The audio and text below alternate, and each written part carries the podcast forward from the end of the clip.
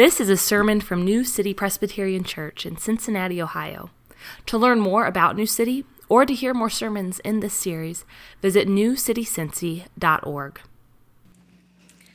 Our scripture reading this morning is from the book of Psalms, chapter 42 and 43. You can find it on page 469 in the Bibles in your rows. It's also printed in the bulletin if you'd like to follow along as I read. Psalm 42 and 43. As a deer pants for flowing streams, so pants my soul for you, O God.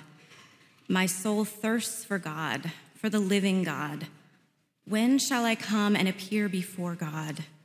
My tears have been my food day and night, while they say to me all the day long, Where is your God?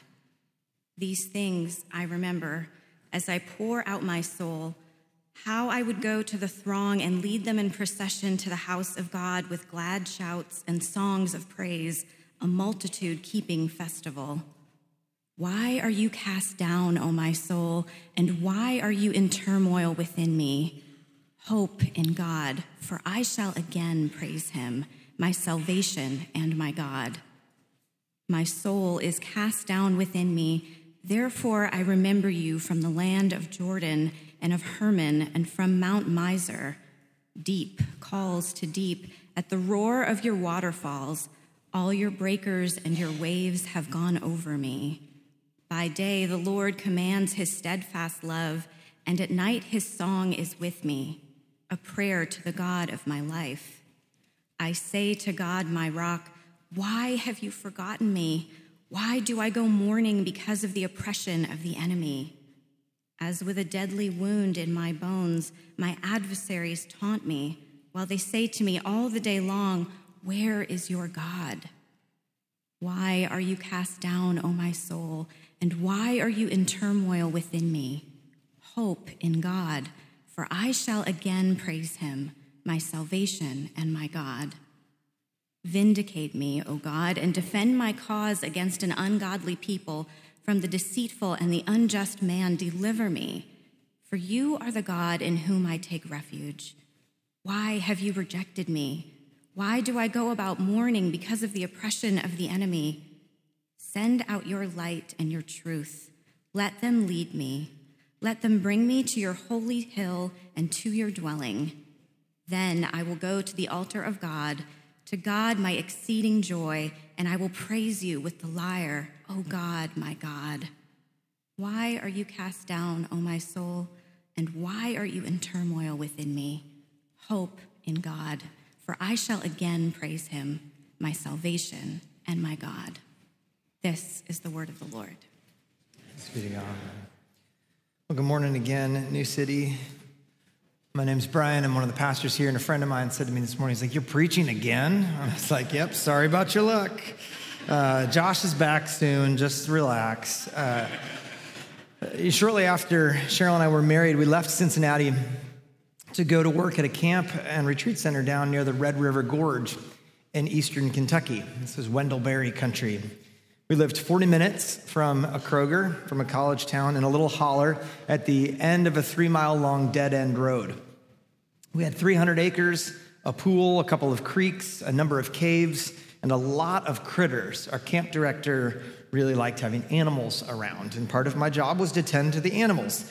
And we had, according to my best recollection, uh, four horses, five llamas, a number of ducks, some chickens, two peacocks, a few goats with their weird eyes. Have you seen them? Like goats' eyes? They're so weird. Um, a cat or two, and about a half a dozen sheep. Now, Ma was the matriarch of the sheep flock, uh, and she bore a lamb. Uh, that I had to take to the vet to get fixed. And I will tell you, he never looked at me the same after we took that ride. I think I've got a, we have a picture. There he is. That's Thor. Yeah, you can go, oh, he's really cute. Um, I, I called him Thor. That's what I named him. My brother, when he visited, dubbed him Lammy Davis Jr., which is a much better name. Uh, and, but I think ultimately our camp director's 12 year old daughter got to name him. Um, and for real, I don't even remember what his, she named him because I'm bitter. Uh, he'll always be my Thor to me. Anyway, Ma was the matriarch. She was uh, the mother of Thor. And Mondays were our day off uh, there. That was me shepherding the sheep. Um, Mondays were our day off uh, at camp after a busy retreat weekends, usually. One Monday morning during our relaxed day off, coffee time at our house there on camp, the radio starts blowing up. Ma is down. Ma is down. She's by the pond. I hear Dwight, our maintenance guy, screaming through the walkie talkie. Uh, it turns out some neighbors' crazy dogs had gotten loose and had gotten on camp, and about a half a dozen of them were attacking Ma. They were biting her, dragging her around, uh, and so on. So I ran out to meet Dwight, uh, and we found Ma by the pond, like he said, on her back, legs straight up in the air, just laying there. That was her defense, to just lay there. Come to find out, this is actually not uncommon with sheep. When harassed or threatened, they will often just roll over with her feet straight up in the air. And this is called being downcast. Uh, Ma ended up okay, uh, no thanks to her own lack of effort.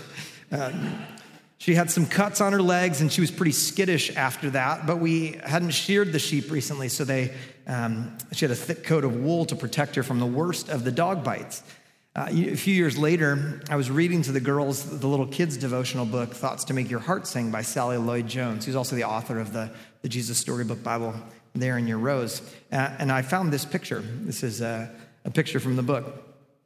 And I ordered a print from Yago immediately, and it hangs in front of my desk there uh, in my office. I also have a sheep ottoman. But not only does do these things remind me of Ma and Thor and our time at camp, but more importantly, it reminds me of what Sally Lloyd Jones writes. She says this in that book.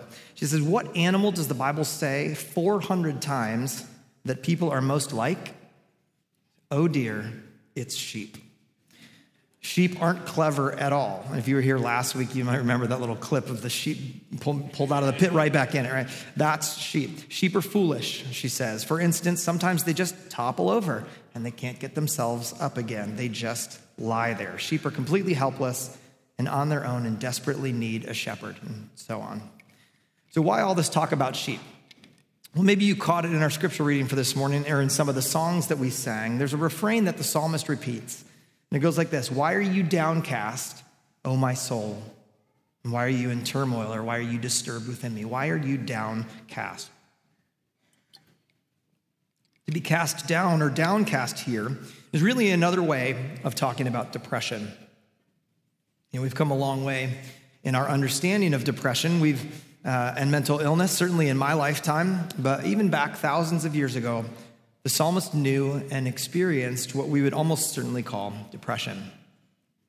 In these summer psalms, these, this week's text, this was all planned out like a, year or more ago. Josh plans sermon series for like a year or more when he's procrastinating about something else. Uh, he loves this kind of planning. So this has been on the docket for a long time. You know, with these psalms, as I said last week, we keep coming back to them year after year. Dr. Martyn Lloyd-Jones tells us why the psalms are so important for us. He says, Here in the Psalms, we're able to watch noble souls struggling with their problems and with themselves. They talk to themselves and to their souls, bearing their hearts, analyzing their problems, chiding and encouraging themselves. Sometimes they're elated, at other times depressed, but they are always honest with themselves. That's why they are of such real value to us, as if we also are honest with ourselves. That's from his book, Spiritual Depression. That's what we're talking about this morning depression. Author and RUF minister Sammy Rhodes says that the best description of depression he's ever heard, and he is one himself who's been open about his battle with depression, it comes from the novel, novel The Marriage Plot. Uh, now, I've never read this novel, so don't take this as an endorsement, but listen to this description of depression. This is the character Darlene talking at an AA meeting. She says, Here I am again. And there have been, things have been a little hard lately financial problems, emotional problems, my life getting better, but it ain't getting any easier. One thing I learned between addiction and depression depression is a lot worse. Depression ain't something you just get off of. You can't get clean from depression. Depression be like a bruise that never goes away, a bruise in your mind. You just got to be careful not to touch where it hurts. It always be there though. Sammy continues, he says, The thing I've noticed about a bruise is sometimes you know what caused it, and sometimes you look down and you have a little dark bluish spot on your arm and you have no idea where it came from. You know, I considered listing out the symptoms of depression from the Diagnostic and Statistical Manual of Mental Disorders, but you can look that up. And honestly, it doesn't really matter whether we've been diagnosed with clinical depression or whatever. Life tells us, and God has long known that we are all downcast at one time or another. Not only do we know this anecdotally, but a Gallup report that came out in May told us that depression is more widespread in the US than ever de- before. More than one in six adults say that they are currently depressed or receiving treatment for depression. Nearly three in 10 have been clinically diagnosed with depression at some point in their lives. And young adults are reporting higher rates of depression than any other age group. Nearly one quarter of adults under 30 say they are currently depressed. We shouldn't be surprised by this, really. The Bible has been telling us for eons, not only in Psalms like ours for this morning, but throughout the scriptures, in the lives of the prophets, that depression is something that we will all deal with to one extent or another. Our world is broken, things are not as they should be. Certainly, not all of us will have clinically diagnosed depression, but spiritual depression, being downcast, is real. And if it hasn't happened to you yet, stay tuned, it will. Let's walk through Psalms 42 and 43 this morning. They really are one psalm. The same refrain shows up in both of them. Let's see what we can see about this spiritual depression and see if there's anything we can do about it. We'll look at the condition and then some countermeasures, and then look to Jesus, of course, as we head toward the Lord's Supper. Our condition and then some countermeasures. So let's just drop in to see what condition our condition is in. Now, I, I probably should have already given this disclaimer. Talking about depression is a minefield, right? It's not simple. So I apologize for ways that I will oversimplify. And it's sensitive. So I ask your forgiveness in the ways that I might sound insensitive. I guess this is just me asking for your grace as we dive into a tough topic. So, right at the beginning of our psalm, in the, in the refrain, we see it three times. And really, throughout the psalm, we hear the psalmist talk about what he calls his soul. Now, soul here is not what we might think of as a disembodied self. Like maybe if you saw the Pixar movie Soul. Yeah, not that. Right? The opposite of that. When the psalmist talks about his soul, he's talking about his whole self, the core of himself. We might say guts, right? Like we have a gut feeling and we go with our gut. The idea isn't a, a disembodied spirit, but rather a whole, multifaceted, embodied self. And we see the whole multifaceted self reflected in the way the psalmist talks about the physical, the emotional, and the spiritual experience he's having. So, right out of the gates, he says he's thirsty for God. So thirsty that he's like a deer panting for streams of water. And this isn't like a little thirsty.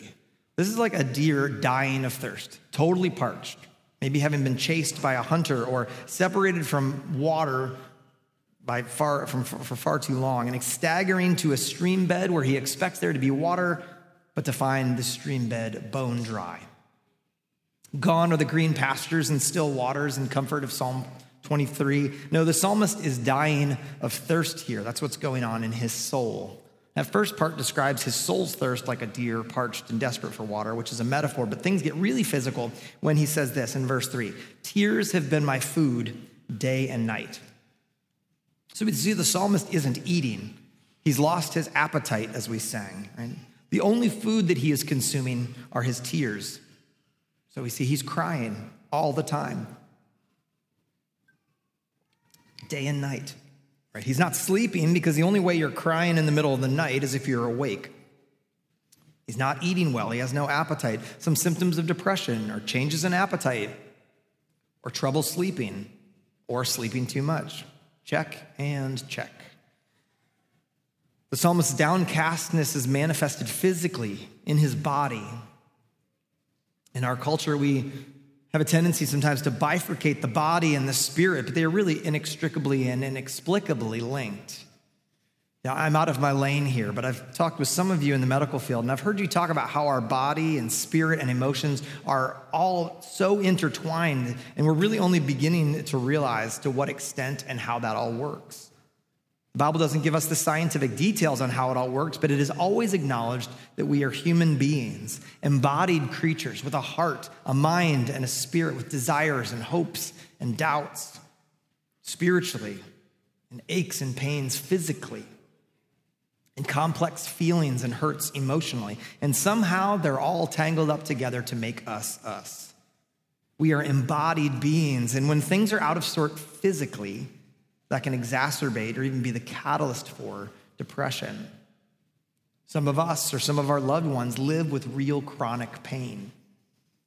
Our bodily hurts, intense thirst, lack of hunger, lack of sleep, injuries, illnesses. These can be causes of, of or symptoms of depression. We end up downcast. The psalmist here also expresses his emotional condition.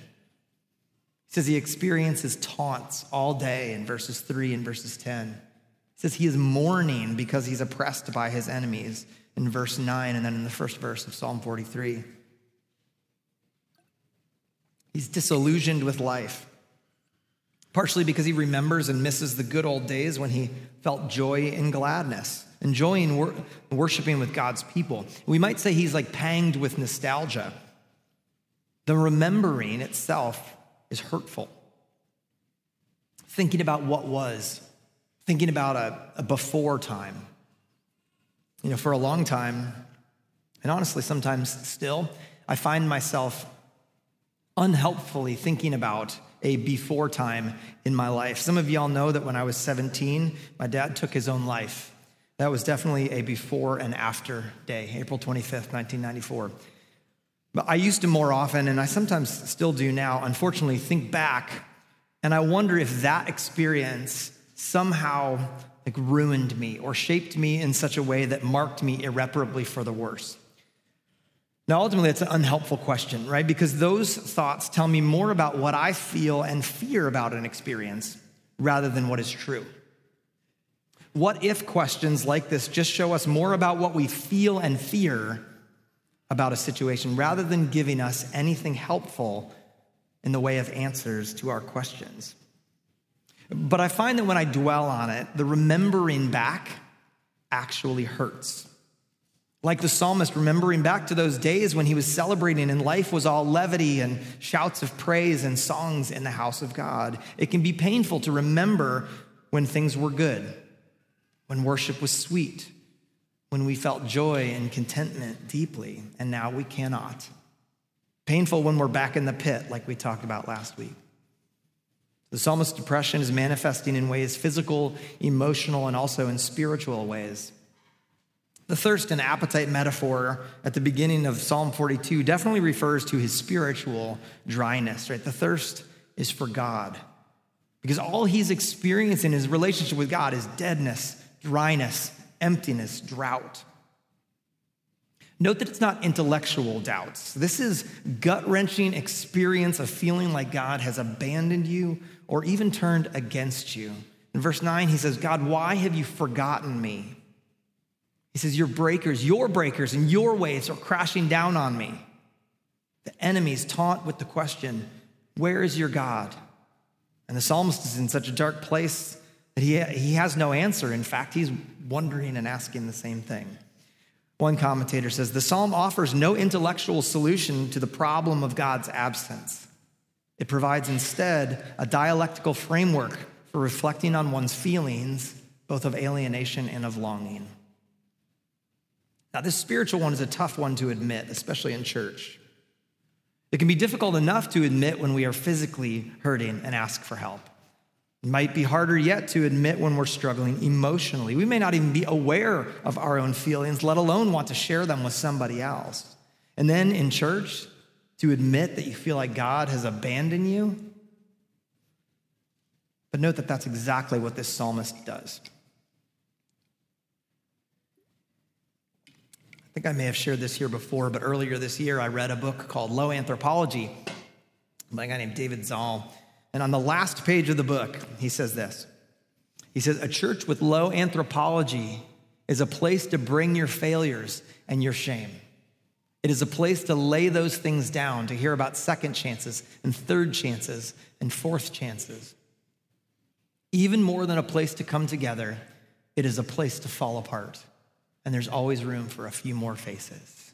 Even more than a place to come together, church is a place to fall apart. How amazing would that be? for us as a community to have the honesty of the psalmist, to bring our failures and our shame, our depression and struggles, physical, emotional, and spiritual, out into the light. For New City to be a place where we come together, yes, to worship and celebrate and eat together and laugh together. We're good at that. But also to fall apart. Let's turn the corner and look at what we can do. Some countermeasures. I'm calling these countermeasures instead of cures because honestly, there may not be a cure for your depression or whatever ailment you've got. I find it fascinating and remarkable that Jesus was a healer uh, he did all kinds of miracles, right? Healing and delivering people from what was afflicting them. This was a sign and a proof of the kingdom that he was who he said he was. But I also find it kind of sad and funny in a really dark and disturbing way that all the people Jesus healed, they all eventually died. And Jesus didn't heal everyone of everything.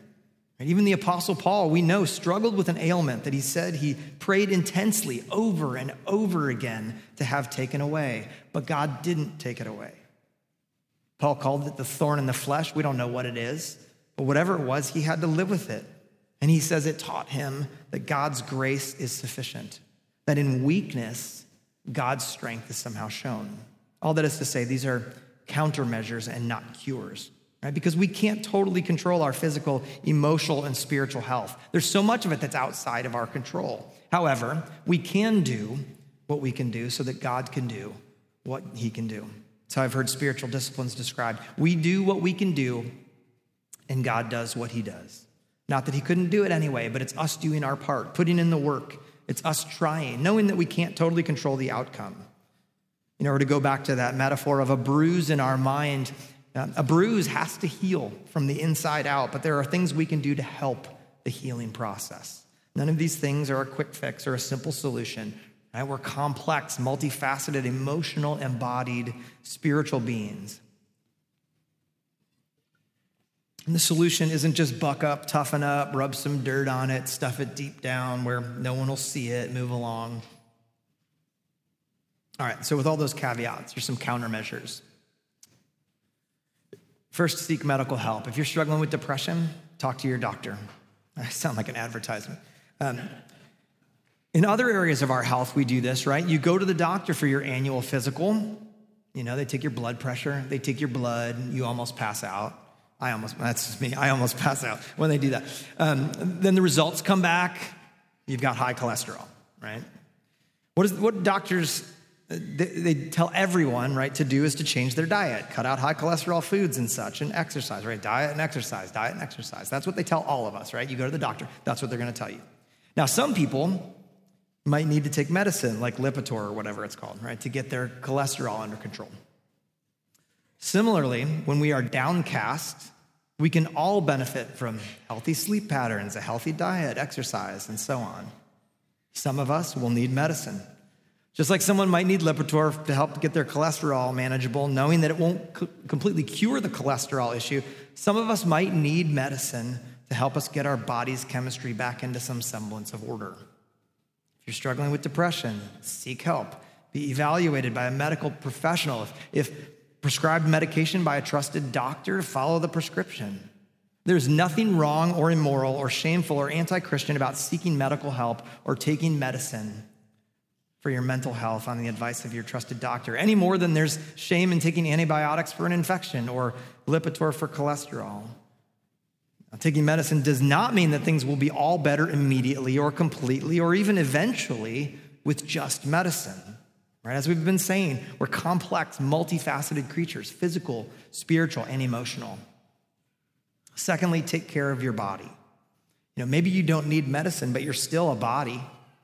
And our physical health is no joke, and it sounds really not spiritual, right? But do things like stay hydrated, wear comfortable shoes, stretch, take walks, get outside, get a good night's sleep each night, be physically active. Right? I'm not telling you anything that your smartwatch doesn't already like remind you to do all the time. It's time to stand. Um, campus minister and author Sammy Rhodes says some things that have helped him break the cycle of depression are, are this. He says, eating fast food, eating less fast food and more whole foods, jogging, getting out of my head, getting together with friends, watching lots of Netflix with my wife. Take the physical as seriously as the spiritual. Depressed people aren't looking for another book. Give them a steak instead, preferably an expensive one, and pair it with a loaded baked potato. And if you want to get really spiritual, a whole pan of Sister Schubert rolls. Did you hear how many of those things you were saying were like physical embodied activities? You're an embodied being. Our bodies are how we experience the world, engage with the world, and relate to the world around us. Take care of your body. What I left out of that quote was what Sammy Rhodes said there after the bit about Netflix. He said, counseling, counseling, and counseling. Did I mention counseling? Okay, good, because that's important. The third thing is grow in emotional health. Counseling can be a terrific resource to help us grow in our emotional health and heal. One pastor I know says everyone should have their expensive friend. Now, he means counselor, not a friend who always goes to the restroom right when it's time to pay the bill. Not that kind of expensive friend. His point is well taken, right? If we will indeed eventually all face some sort of downcastness or depression, it's probably wise to have a relationship with a trusted counselor. Somebody we might visit regularly if we're in an acute situation. Other times it might be an annual or every other year checkup, so to say. In his book, Emotionally Healthy Spirituality, which we've done theology labs on around here, Pastor Pete Scazzero uh, lays out his story about how he neglected his emotional health as a pastor, thinking that it had nothing to do with his spiritual maturity, and how doing so almost crushed, crushed him. He almost lost his church, his family, his life. And he argues that emotional health and spiritual maturity are inseparable. And he advocates for experiencing our feelings, reflecting on our feelings, digging into our pasts, and reckoning with whatever needs reckoning with.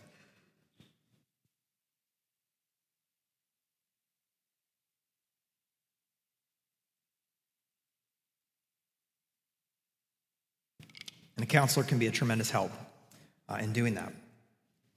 But growing in our emotional health uh, isn't just limited to professional counseling.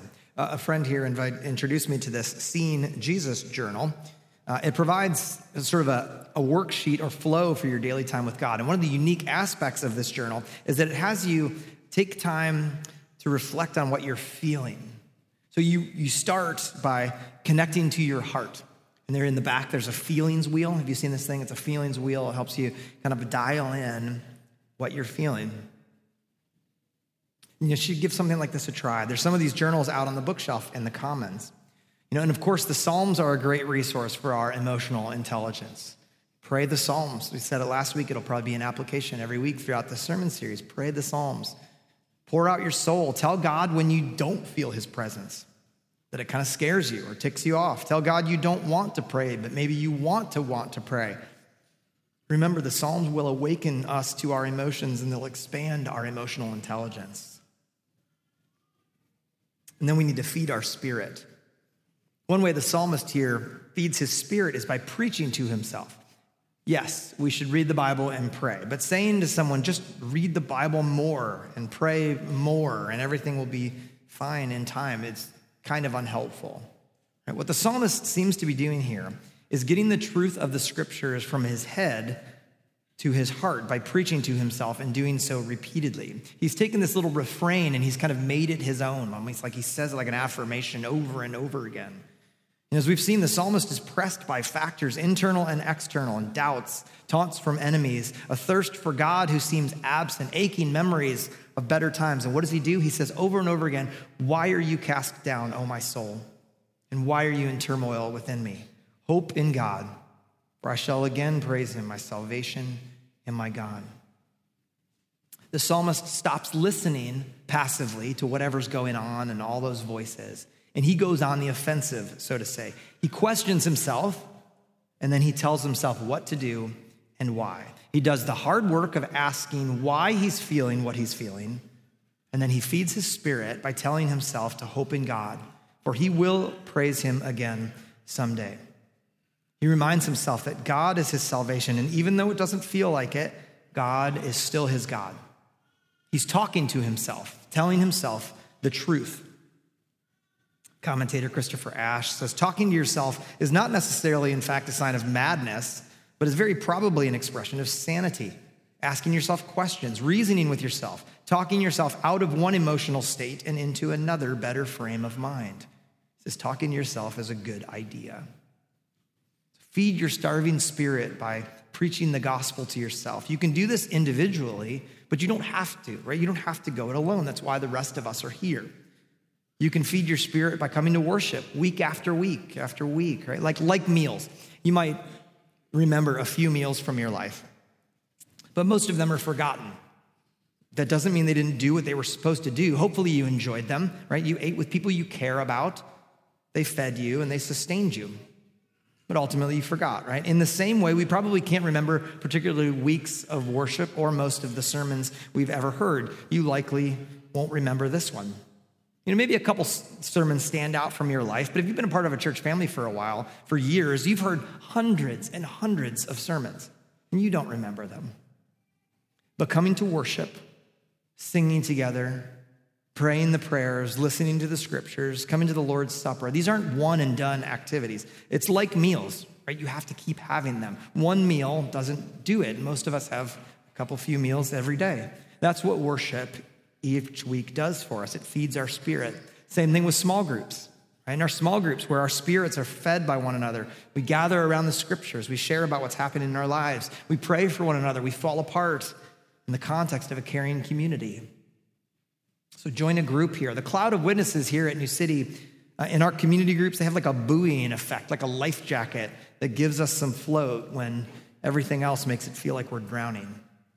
Community groups are starting up here soon, the week after Labor Day. You'll be hearing more about those in the coming weeks. Now, look, I recognize that these applications might seem really simple, if not easy. And again, I'm not saying that these cure all, they're countermeasures one of my favorite bands sings Life is a long, hard road with a good, good end. They're not cure all practices, but some things that we can do to aid in the healing of the bruise, so to say. You know, and it likely won't be easy. When we're downcast, it's when the spiritual disciplines require discipline and when they feel like disciplines. All right, so as we wrap up, let's look to Jesus. As Hebrews tells us, Consider him. Consider Jesus so that we may not grow weary or faint hearted. In the Garden of Gethsemane, on the night of Jesus' betrayal and torture, he said these words He says, My soul is very sorrowful, even to death. Those words are almost certainly a riff off of this psalm, maybe a direct quotation. Jesus felt all of this too. When we thirst like a deer on the verge of death, we look to Jesus on the cross dying, saying, I am thirsty. He told us, Blessed are those who hunger and thirst for righteousness, for they will be filled. We see the water of life thirsting as he died the death we should have died. When we feel taunted and harassed by those opposed to us and to our faith, we look to Jesus who was mocked, taunted, beaten, and spit upon. When we feel abandoned by God, we look to Jesus who was abandoned by God for our sake crying out, crying out on the cross, Psalm 22, My God, my God, why have you forsaken me? When we need vindication, rescue, life to be restored, we look to Jesus, who for the joy set before him endured the cross, scorning its shame. He rose from the dead, conquering death, so that we too might rise with him and live that life that is truly life. Some of y'all may have heard of Charles Spurgeon. He was probably the most famous Baptist preacher of all time, one of the first megachurch pastors. Thousands would come to see, hear him preach at his church in the 1800s. His sermons were extraordinary. People still read them today. What's less known about Spurgeon is, is his lifelong battle with depression. Uh, it said that there were times when he would be gone from the pulpit for two to three months at a time. Sometimes he would get up to preach and he would be overwhelmed, bowing his head, hardly able to look up. And he said this depression of spirit is no index of declining grace. Depression of spirit is no index of declining grace. You hear what he said? If you're depressed, it doesn't mean God's grace for you has gone down. Zack Eswine elaborates in his book called Spurgeon's Sorrows. It's a book that discusses, discusses depression and the life of Charles Spurgeon. Eswine writes this, riffing off of this quote from Spurgeon. He says, It is Christ not the absence of depression that saves us. So we declare this truth. Our sense of God's absence does not mean that he is so absent. Though our bodily gloom allows us no feeling of his tender touch, he holds on to us still. Our feelings of him do not save us, he does. Our hope, therefore, does not reside in our ability to preserve a good mood, but in his ability to bear us up. Jesus will never abandon us with our downcast heart. In Christ, you are not alone. He has not left you. God will never leave you or let you go. It might feel like it. In fact, it probably will feel like it. But He will never leave you nor forsake you. You may lose Him, but He will never lose you. Your depression might not ever go away, quickly or ever, but God won't go away either. Jesus will never abandon us with our downcast hearts. You've been listening to a sermon from New City, a church in Cincinnati, Ohio. Visit our website at newcitycincy.org for more sermons and resources. That's New City, C I N C Y dot org. Thanks for joining us today, and God bless you.